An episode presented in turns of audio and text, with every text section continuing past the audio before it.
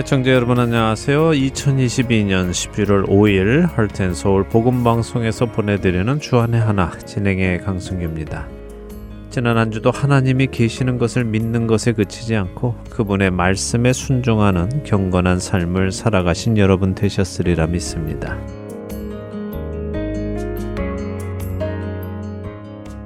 얼마 전 베드로 후서를 공부하다가 구약에 나오는 발람에 관한 이야기를 보게 되었습니다.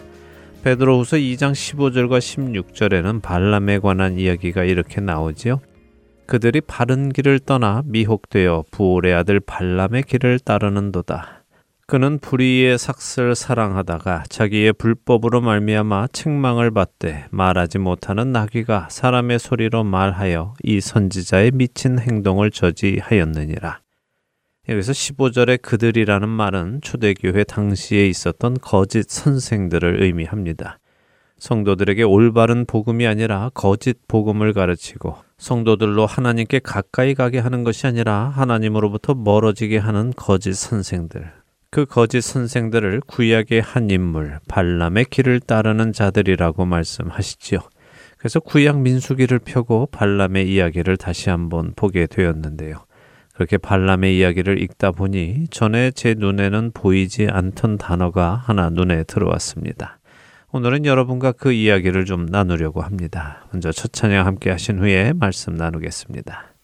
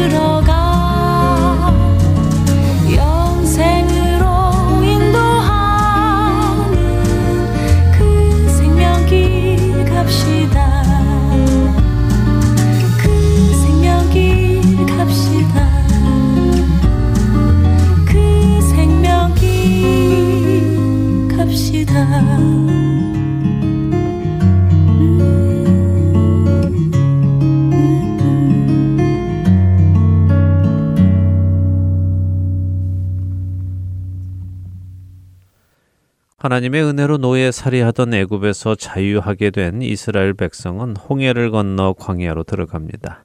하나님께서 약속하신 땅 가나안으로 가는 여정이었지요. 그런데 이 여정 속에서 어느 날 이스라엘은 모압 평지에 진을 치게 되었습니다. 바로 요단강의 동쪽 땅이었다고 민수기 22장 1절은 말씀하시는데요. 수많은 이스라엘 민족이 모압 평지에 들어와 진을 치게 되니 모압의 왕 발락의 심기가 불편해졌습니다. 바로 전장인 민수기 21장에 이스라엘이 아모리 족속의 땅에 들어가서 아모리 족속을 쫓아낸 일이 있음을 들었기에 자신들에게도 그런 일이 일어날까 두려워했다고 합니다. 그래서 발락 왕은 묘안을 찾는데요. 바로 용하다는 주술사 발람을 찾은 것입니다. 주술사 발람은 모압 땅에서 거의 300마일이나 떨어진 유브라데강 근처 부돌이라는 곳에 살고 있었습니다. 발락 왕은 그 먼 곳까지 사신들을 준비하여서 그들의 손에는 복채를 듬뿍 담아서 자신을 위해 이스라엘 민족을 저주해 달라고 요구합니다. 그런데 그들의 초청을 받은 주술사 발람에게 그날 밤 하나님께서 나타나십니다. 그가 하나님을 찾은 것이 아니라 하나님께서 발람에게 나타나셨지요. 그리고는 주술사 발람에게 너는 그 사신들과 함께 모압으로 가지도 말고 그 백성을 저주하지도 말라고 경고하십니다.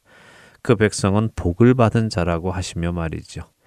두려운 발람은 하는 수 없이 발락 왕이 보낸 사신들에게 사정을 이야기하며 자신은 갈 수 없다고 돌아가라고 합니다. 빈손으로 돌아온 사신들은 사실 그대로를 발락 왕에게 보고했습니다.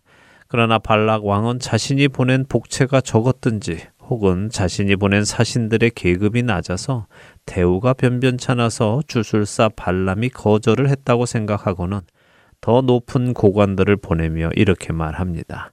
아무 곳에도 거리끼지 말고 내게로 오라. 내가 그대를 높여 크게 존귀하게 하고 그대가 내게 말하는 것은 무엇이든지 시행하리니 청하건대 와서 나를 위하여 이 백성을 저주하라. 민수기 22장 16절과 17절 일부의 말씀입니다.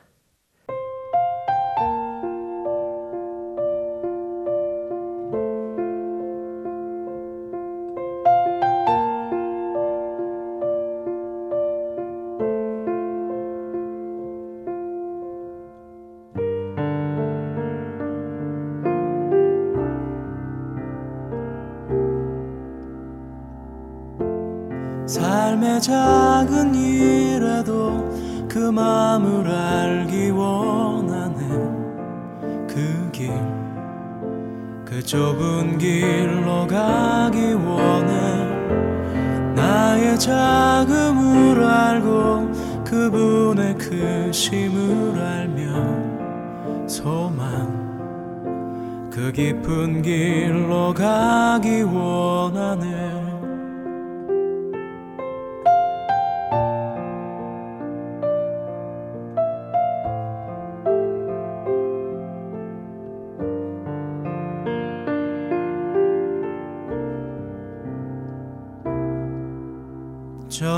저 높이 솟은 산이 되기보다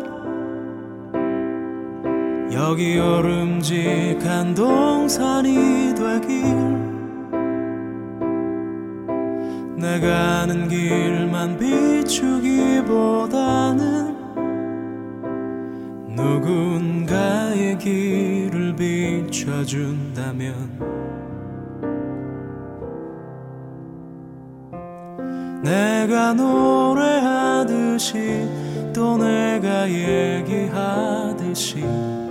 살길. 난 그렇게 죽기 원하네. 삶의 한 절이라도 그분을 담기 원하네. 사랑. 그 높은 길로 가기 원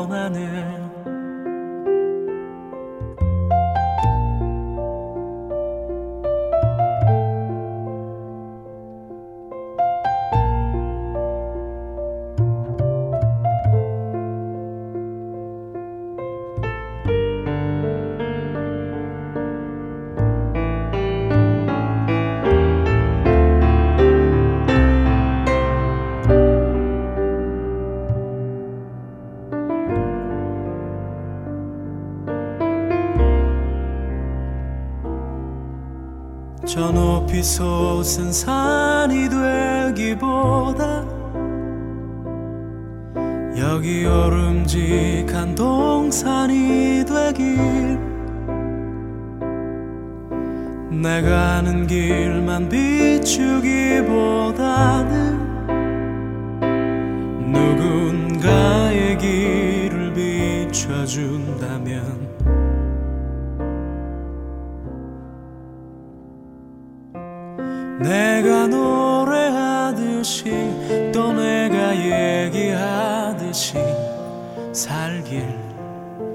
난 그렇게 죽기 원하는 삶의 한 절이라도 그분을 담기 원하는 사랑. 그 좁은 길로 가기 원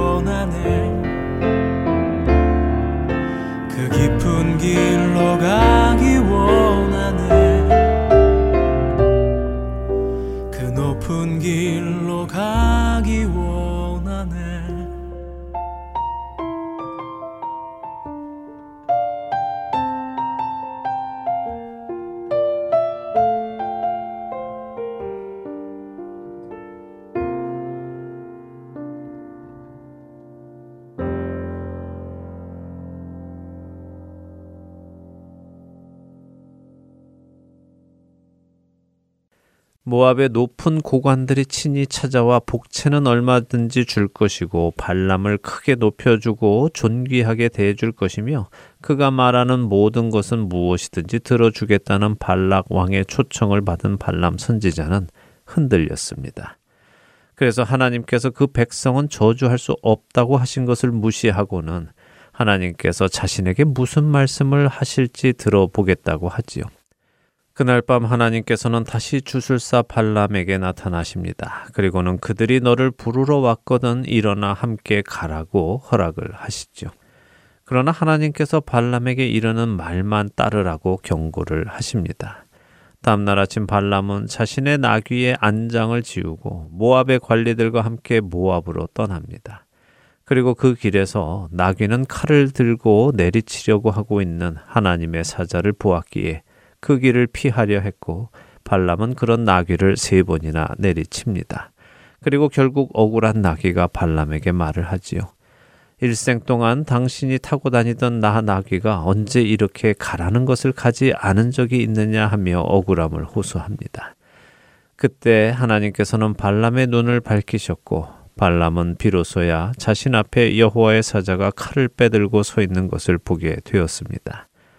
여호와의 사자는 발람에게 민수기 22장 32절 중반부터 33절에 이렇게 말씀합니다. 너는 어찌하여 내 나귀를 이같이 세 번 때렸느냐? 보라, 내 앞에서 네 길이 사악함으로 내가 너를 막으려고 나왔더니 나귀가 나를 보고 이같이 세 번 돌이켜 내 앞에서 피하였느니라. 나귀가 만일 돌이켜 나를 피하지 아니하였다면 내가 벌써 너를 죽이고 나귀는 살렸으리라. 하나님께서 처음 발람에게 나타나셨을 때는 너는 내 백성을 저주할 수 없다고 하셨습니다. 그래서 발람은 발락 왕의 청을 받아들이는 것을 포기했지요. 근데 발락 왕이 더 많은 것으로 발람의 환심을 샀습니다. 하나님께서는 발람에게 고관들과 함께 가기는 하되 너는 내가 말하는 것 외에는 하지 말라고 하십니다. 그렇다면 발람은 여전히 자신이 이스라엘 백성을 저주할 수 없음을 알았을 것입니다. 그럼에도 불구하고 그는 그 길을 갑니다. 저주하지 못하면 발락 왕이 주겠다 하는 것을 받지 못할 텐데 그것을 알면서도 그가 길을 떠난 이유는 무엇일까요?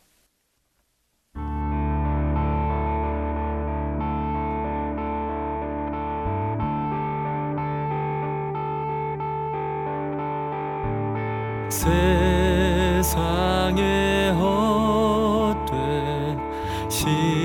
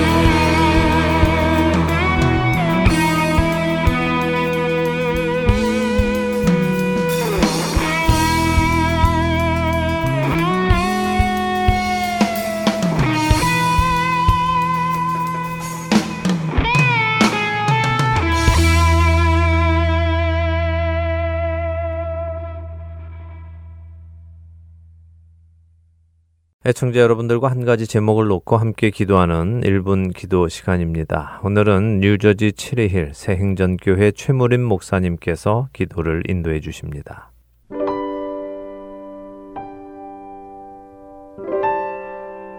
애청자 여러분 안녕하십니까? 하텐 서울 1분 기도 시간입니다. 저는 남부 뉴저지 체리일 생존 교회를 담임하는 최무림 목사입니다. 오늘 함께 기도할 내용을 나누겠습니다. 개혁 찬송가 또는 새 찬송가라고 불리우는 찬송가 595장, 통합 찬송가는 372장입니다. 이 찬송가의 내용은 이렇습니다. 나 맡은 본부는 이게 제목인데요. 나 맡은 본부는 구주를 높이고 묻 영원 구원 얻도록 잘 인도함이라.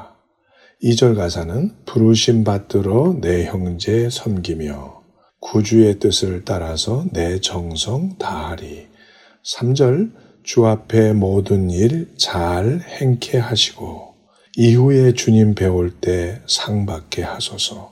4절입니다. 나 항상 깨어서 늘 기도드리며 내 믿음 변치 않도록 날 도와주소서. 이 찬송가를 작시하신 분은 요한 웨슬레의 동생 찰스 웨슬레라고 하는 분입니다.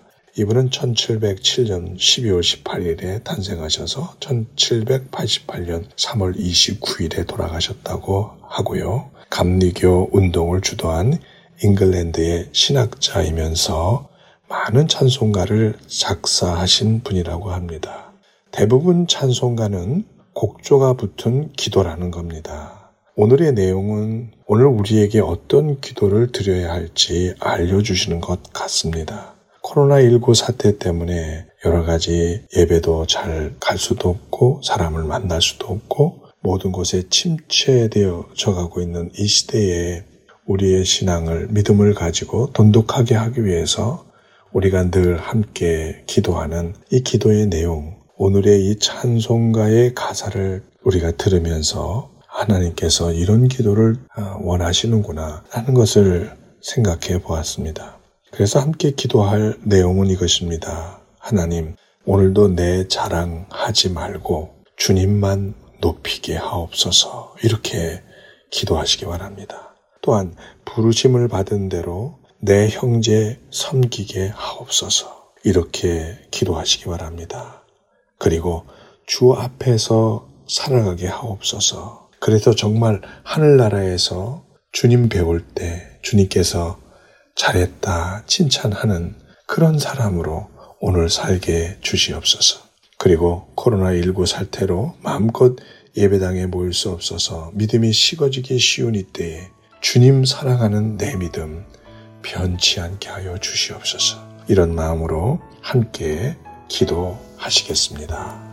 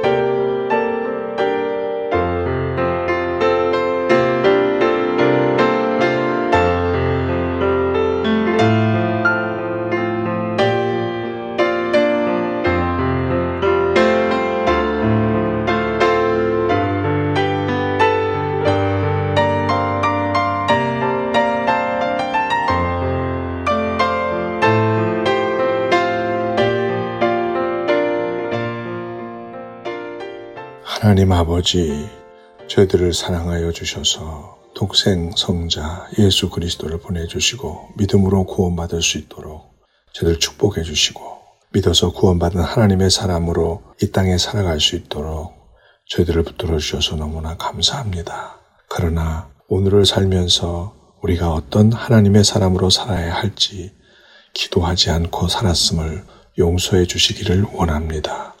오늘도 내 자랑하지 말고 주님만 높이게 하여 주시옵소서. 내가 오늘 잘한 것, 또 하나님 앞에 살아가는 동안에 축복받은 것, 이것이 내 공로가 아니고 하나님께서 주시는 놀라운 축복이라는 사실을 우리가 자랑하면서 그렇게 주님만 높이면서 살게 하여 주옵소서.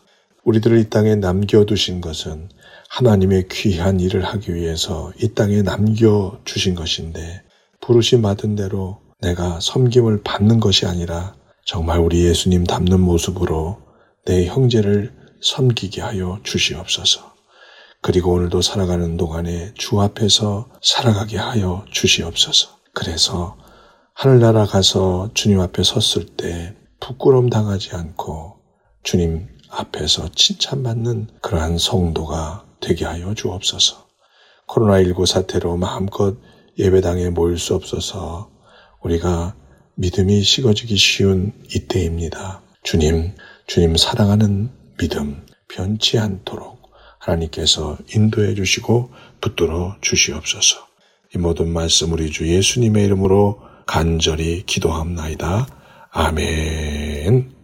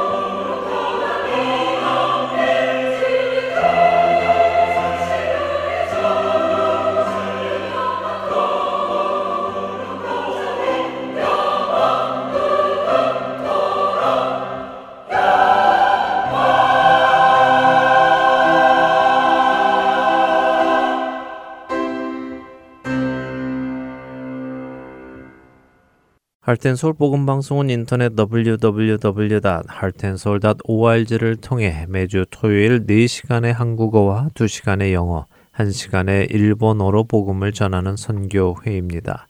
이 방송은 스마트폰 앱이나 팟캐스트를 통해 여러분의 스마트폰에서 들으실 수 있으며 매주 댁에서 CD나 MP3 CD로 받아서 들으실 수도 있습니다. 자세한 문의는 방송사 사무실 전화번호 602-866-8999로 해주시면 안내해 드리겠습니다.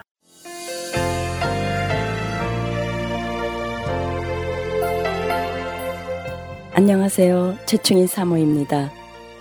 믿지 않는 자에게 복음을 믿는 자에게는 영적 성장을 위하여 매주 예수 그리스도의 복음을 CD에 담아 전하는 하텐서울 복음 방송 이 귀한 사역에 여러분의 동역이 필요합니다. 사역자들을 위한 기도와 CD 제작과 우편 배달을 위한 후원, 그리고 방송으로 CD 배치로 여러분들의 동역의 손길이 필요합니다. 영혼을 살리고 세우는 이 귀한 사역을 함께 해주세요. 믿진 않은 자에게는 복음을 믿는 자에게는 영적 성자율. 여기는 하여튼 서울 복음 방송입니다.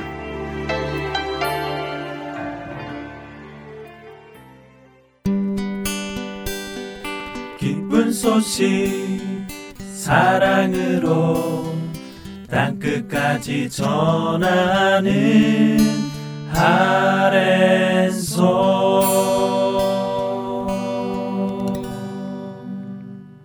누가복음을 공부하는 시간입니다. 누가의 복음으로 이어드립니다.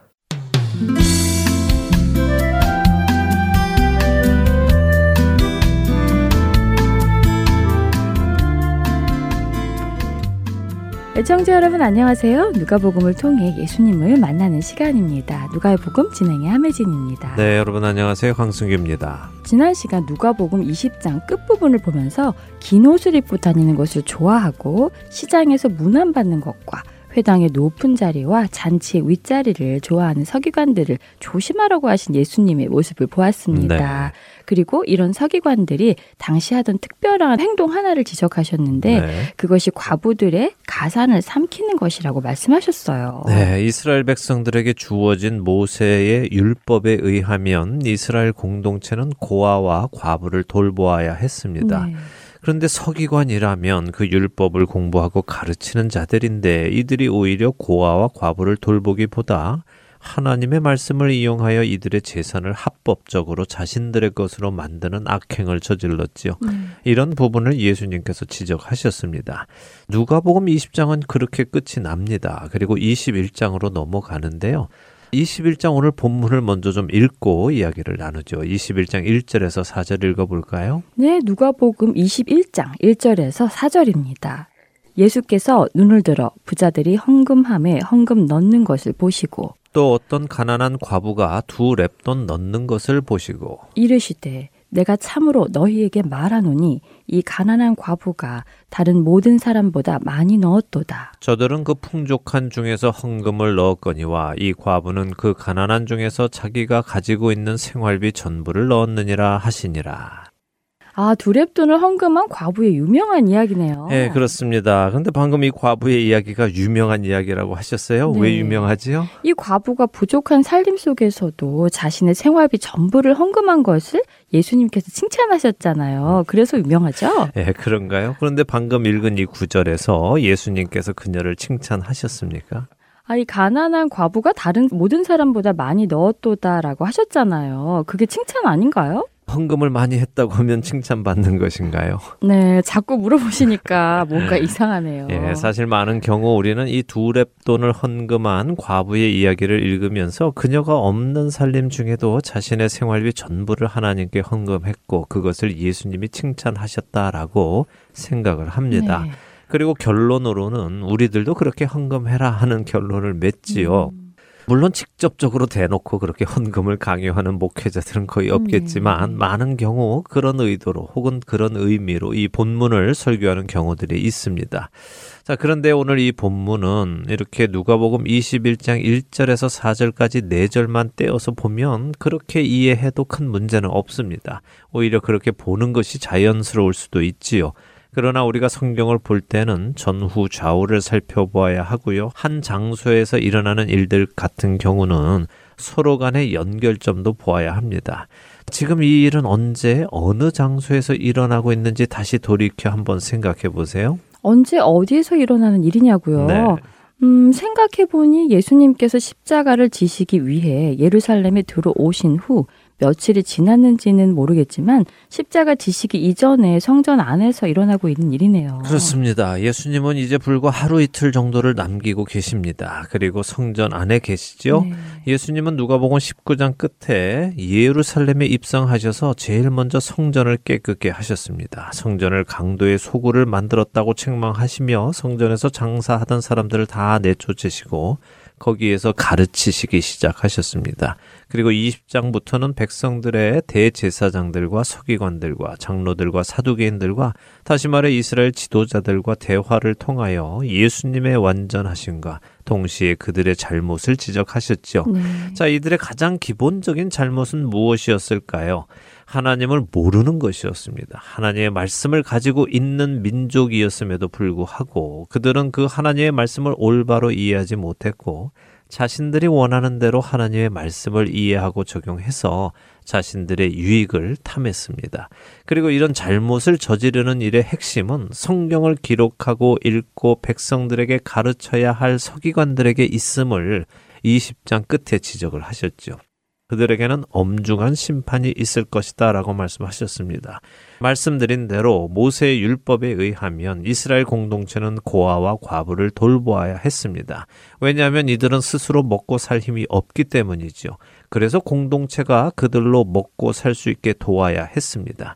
그런데 이런 그들을 돕는 대신에 서기관들이 어떻게 했다고요? 과부들의 가산을 삼킨다고 하셨죠? 네, 돕기는커녕 그들의 있는 재산까지 빼앗아서 자신들의 것으로 만드는 것이 당시의 서기관들이었습니다. 성경을 읽고 공부하고 가르치는 자들이었죠.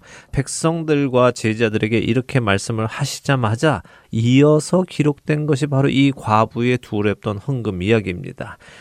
당시 예루살렘 성전에는요, 13개의 헌금함이 있었습니다. 사실 제가 헌금함이라고 말씀드리기는 합니다만, 이 단어는요, 금고라고 번역하는 것이 맞습니다. 우리는 헌금 이렇게 말하면 꼭 하나님께 바치는 거룩한 제물로 생각이 들지요? 네, 헌금하면 당연히 하나님께 드리는 제물이라는 생각이 들지요. 네.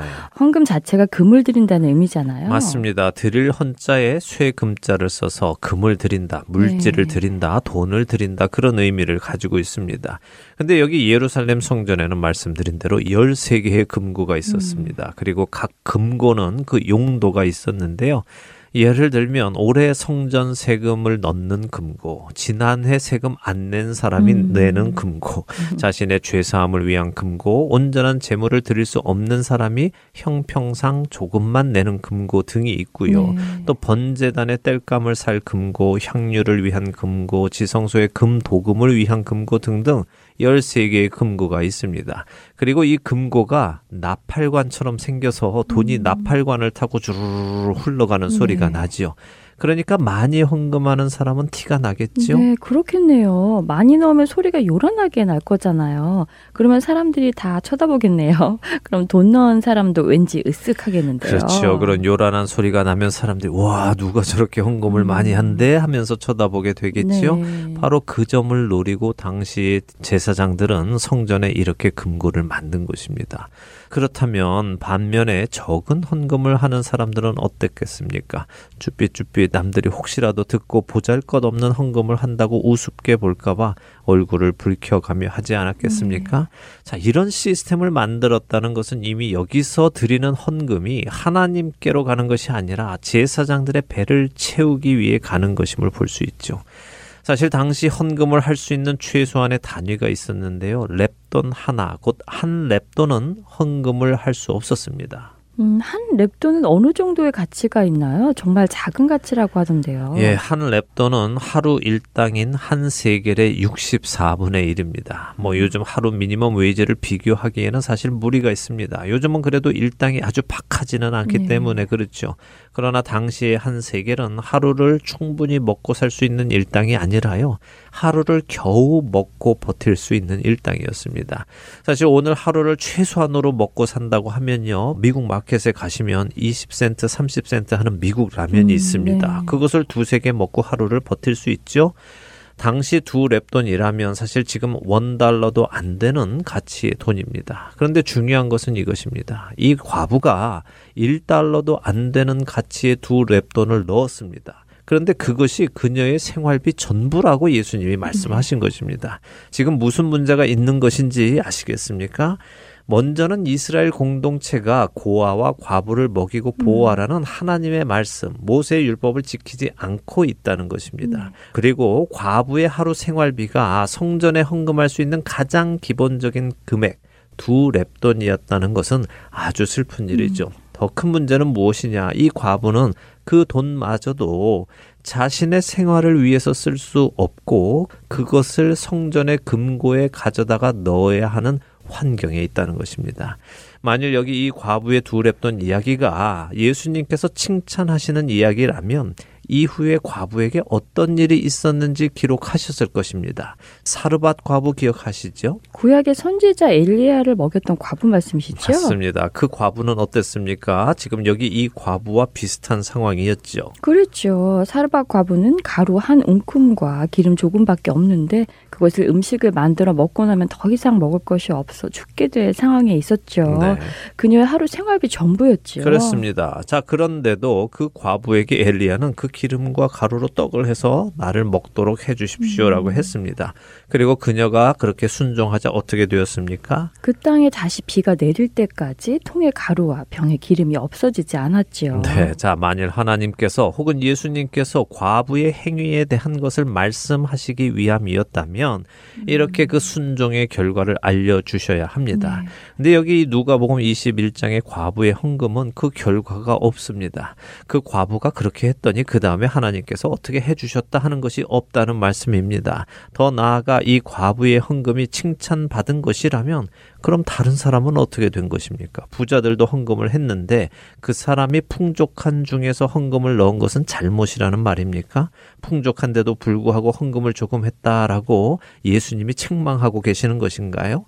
말씀드린 대로 이 헌금은 헌금이라기보다 금고입니다. 성전에 필요한 돈을 모으는 금고였습니다.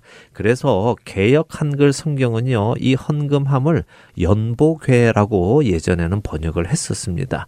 연보 란 다른 사람의 필요를 내가 제물로 돕는 것을 의미합니다. 그러니까 성전을 관리하고 보수하고 꾸미는 데에 필요한 금액을 지금 모으고 있는 상자라는 것입니다. 여기 이 과부가 자기도 먹고 살기 힘든데 그 먹고 살기 힘든 와중에도 자신의 생활비 전부를 가져다가 드려야 한다면 그것은 지금 이 상황이 뭔가 잘못되어 있다는 것입니다. 이스라엘 공동체가 하나님의 말씀대로 과부와 고아를 제대로 돌보지 못하고 있었던 것이고 그럼에도 불구하고 과부에게 종교적인 압박을 하여 그나마 있는 생활비마저 가져다가 내도록 만드는 좋지 않은 상황이라는 말씀인가요? 네, 바로 그렇습니다. 19장 끝에서부터 전체적으로 보셔야 합니다. 지금 계속해서 이스라엘 지도자들의 타락과 그런 지도자들을 따르는 무지한 백성들을 보여주고 계시는데 갑자기 뚱딴지 같이 과부의 헌금을 칭찬하시는 네. 것이 아닙니다. 지금 이스라엘의 영적인 상황을 보여주고 계시는 것이죠. 예수님께서 예루살렘에 들어오실 때 벳바게라는 곳에서 새끼 나귀를 타고 들어오시지요. 벳바게는 익지 않은 무화과의 집이라고 말씀을 드렸습니다. 네, 이스라엘을 상징하는 무화과가 영적으로 아직 익지 않은 것을 의미한다고 하셨죠? 네, 하나님의 말씀을 가지고도 그 말씀을 따라 살지 못하는 이들의 모습이 어느 정도로까지 왔는가. 이렇게 과부의 생활비 전부까지 빼앗는 탐욕스러운 모습으로까지 온 것입니다. 네. 하나님의 성전이 강도의 소굴이 된 것입니다. 자, 그렇다면 하나님께서는 이 하나님의 성전을 강도의 소굴로 만든 자들, 자신의 탐심을 치우는데 사용하였고 그 탐심 가득한 마음으로 헛된 종교적 제도들을 만들어가고 이어가고 있는 이들을 어떻게 하셔야 할까요? 그들을 위해 그리스도께서 오셨음에도 불구하고 그 그리스도를 죽이고야 마는 그들을 어떻게 하셔야 할까요? 그것이 이어지는 누가복음 21장 5절에서부터의 이야기인데요. 오늘 5절에서 9절 먼저 읽어 보겠습니다. 네, 궁금하네요. 어떤 이야기인지 누가복음 21장 5절부터 읽습니다. 어떤 사람들이 성전을 가리켜 그 아름다운 돌과 헌물로 꾸민 것을 말하매 예수께서 이르시되 너희 보는 이것들이 날이 이르면 돌 하나도 돌 위에 남지 않고 다 무너뜨려지리라. 그들이 물어 이르되 선생님이여 그러면 어느 때에 이런 일이 있겠사오며 이런 일이 일어나려 할 때 무슨 징조가 있사오리이까? 이르시되 미혹을 받지 않도록 주의하라. 많은 사람이 내 이름으로 와서 이르되 내가 그라 하며 때가 가까이 왔다 하겠으나 그들을 따르지 말라. 난리와 소요의 소문을 들을 때 두려워하지 말라. 이 일이 먼저 있어야 하되 끝은 곧 되지 아니하리라 성전이 무너질 것을 말씀하시네요. 그렇습니다. 이렇게 강도의 소굴이 된 예루살렘 성전, 이렇게 타락해버린 이스라엘 공동체, 고아와 과부를 돕기는커녕 그들의 피를 뽑아 먹는 지도자들, 또한 과부가 두랩돈을 헌금할 때에 곁에는 많은 돈을 헌금한 부자들이 있었지요. 네. 이들을 과부의 헌금과 비교하지 마시고요. 이렇게 생각해 보시기 바랍니다. 지금 자기들 주변에는 도움이 필요한 사람들이 있습니다. 당장 하루에 1달러만 가지고 살아야 하는 과부들이 있습니다. 근데 이 부자들이 그런 사람들에게 눈이 가지는 않습니다. 음. 그들을 도우려고 하지도 않습니다. 그러면서도 헌금 헌금은 많이 네. 합니다. 네. 돈이 쭈루루루 흘러 들어가는 소리를 들으며 자신들은 기분이 좋아집니다. 또 사람들의 존경의 눈길을 즐깁니다. 이것은 하나님을 사랑하고 내 이웃을 내 몸과 같이 사랑하라는 하나님의 말씀하고는 전혀 상관없는 음. 삶입니다.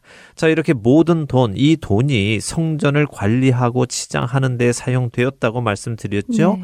자, 이렇게 모은 돈으로 성전을 아름답게 치장하고 꾸미는 것을 하나님께서 기뻐하실까요? 하나님의 성품이 내 주위에 도움이 필요한 사람들을 제껴두고 하나님께 헌금만 가져다 드리면 고마워하실 분인가요? 그건 하나님의 성품이 아닙니다. 그런데 이렇게 꾸민 성전을 가지고 어떤 사람들이 나와서 예수님께 자랑을 합니다. 자, 예수님 좀 보세요. 이 성전이 아름다운 돌과 무엇으로요? 헌물로 이렇게 아름답게 된 것입니다라고 자랑을 하지요. 예수님은 지금 이 성전이 이런 식으로 관리되고 치장되는 것을 싫어하고 계시는데 그 앞에서 그것을 자랑하고 있는 것이네요. 맞습니다. 그래서 예수님이 말씀하십니다. 너희 보는 이것들, 이것들은 날이 이르면 돌 하나도 돌 위에 남지 않고 다 무너뜨려질 것이다 라고요. 하나님은요, 이렇게 하나님을 섬기는 것을 결코 원치 않으십니다. 백성의 피를 짜서 하나님께 드리는 것 좋아하지 않으십니다. 요즘도 안타깝게도 과부들의 전 재산을 팔아서 교회에 헌금하게 음. 하고 그것을 칭찬하며 온 교회에 자랑하고 이런 것을 장려하는 사람들이 있습니다. 네. 심지어 믿음으로 대출을 받아서 교회에 헌금하라는 사람들도 있지요. 네.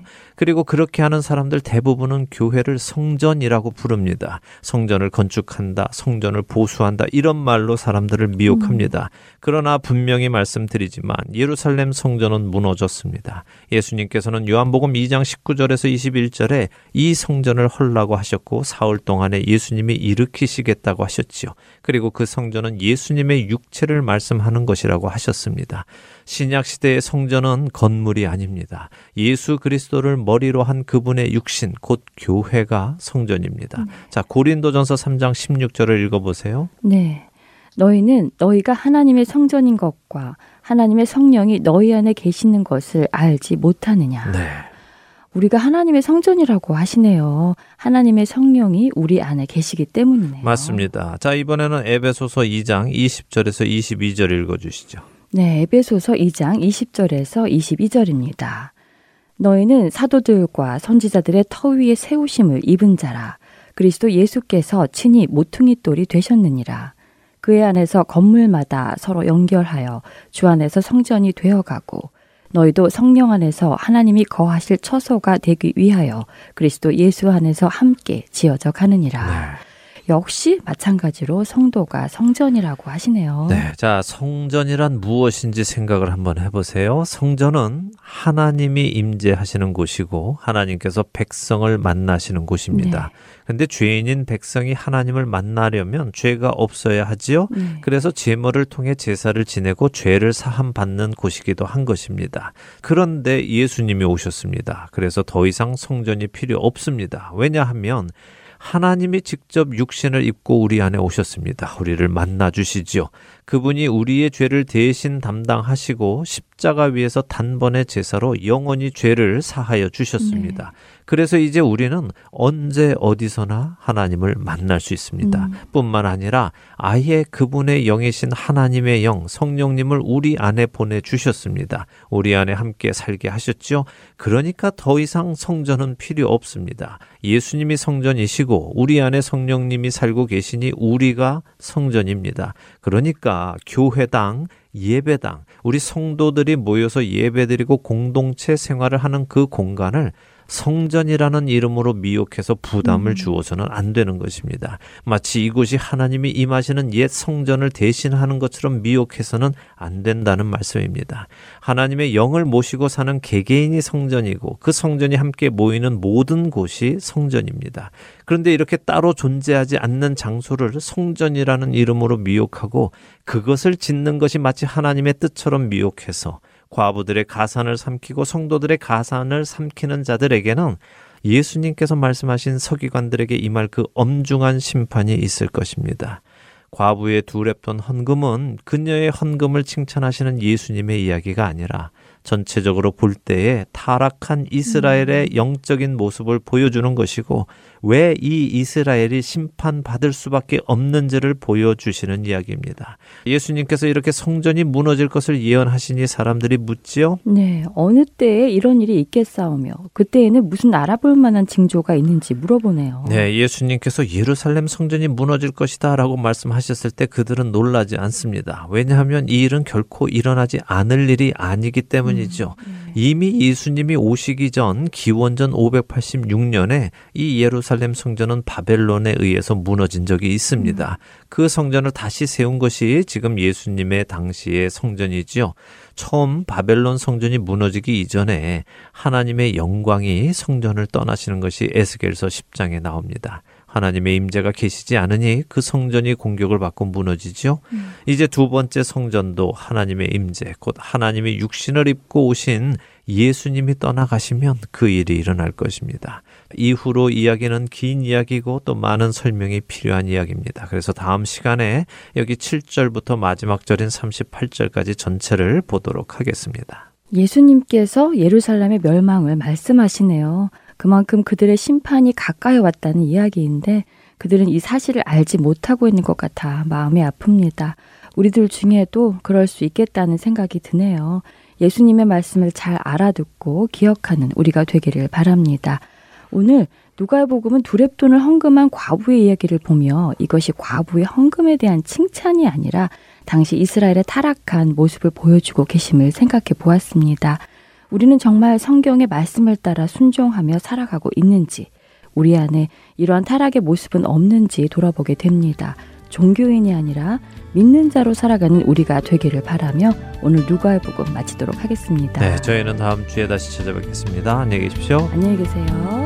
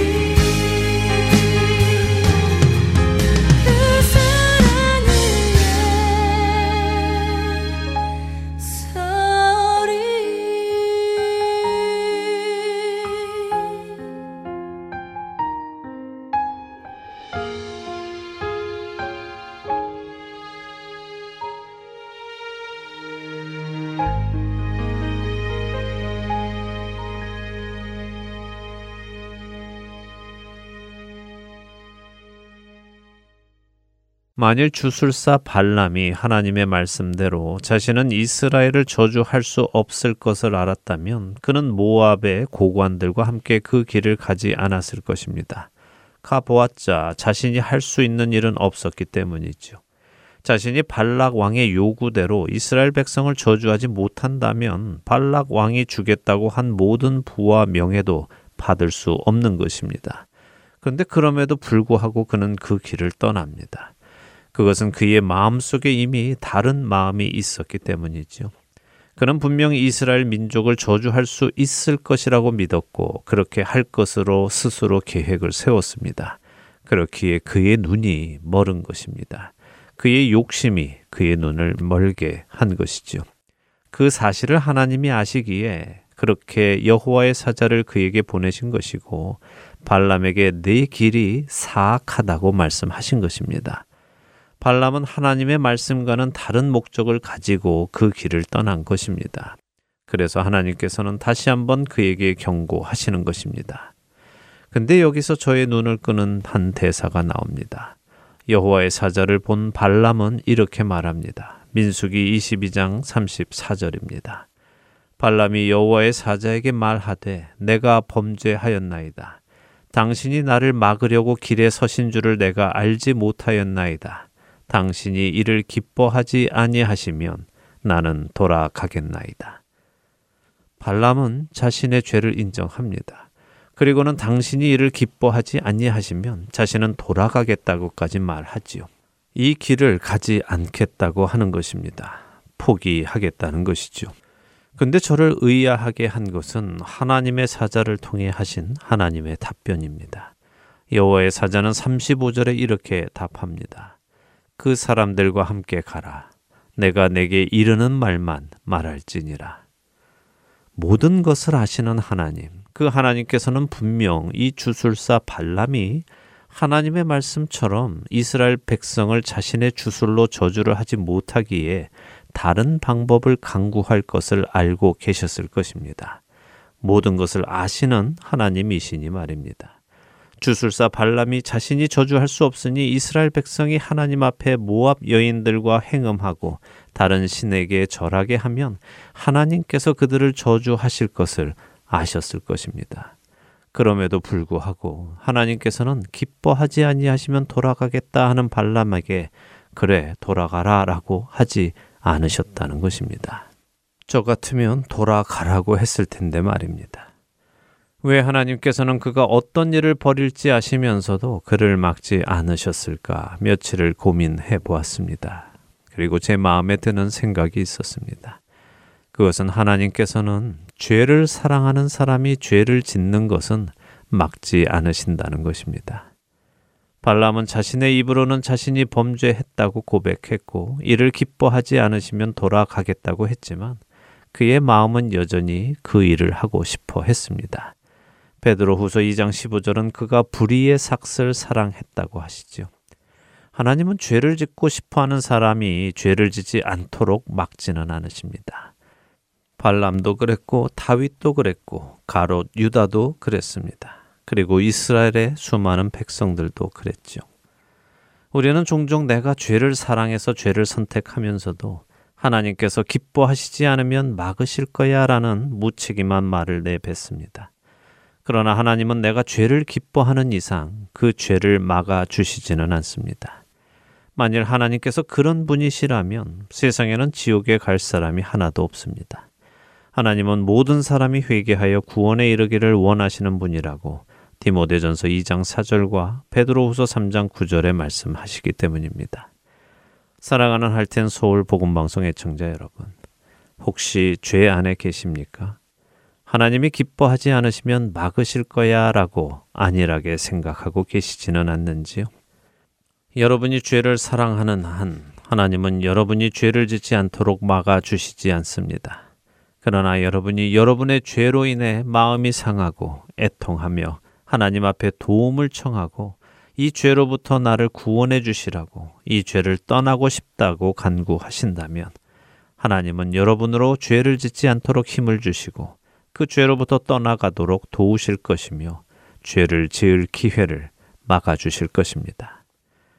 우리에게 있는 대제사장은 우리의 연약함을 동정하지 못하시리가 아니요 모든 일에 우리와 똑같이 시험을 받으신 이로되 죄는 없으시니라. 그러므로 우리는 극률하심을 받고 때를 따라 돕는 은혜를 얻기 위하여 은혜의 보좌 앞에 담대히 나아갈 것이니라. 히브리서 4장 15절과 16절의 말씀입니다. 여러분의 죄에 대해 슬퍼하고 계십니까? 여러분의 죄를 떠나고 싶으십니까? 그렇다면 때를 따라 돕는 그분의 은혜를 구하시기 바랍니다. 한 주간도 나의 죄를 애통해 하며 죄로부터 떠나기를 간절히 소망하여 주님의 도우심을 받는 저와 애청자 여러분이 되시기를 소원하며 오늘 주안의 하나 여기에서 마치도록 하겠습니다. 함께 해주신 여러분들께 감사드리고요. 저는 다음 주 이 시간 다시 찾아뵙겠습니다. 지금까지 구성과 진행의 강순기였습니다. 애청자 여러분 안녕히 계십시오. 너 예수께 조용히 나가 내 모든 짐 내려놓고 주 십자가 사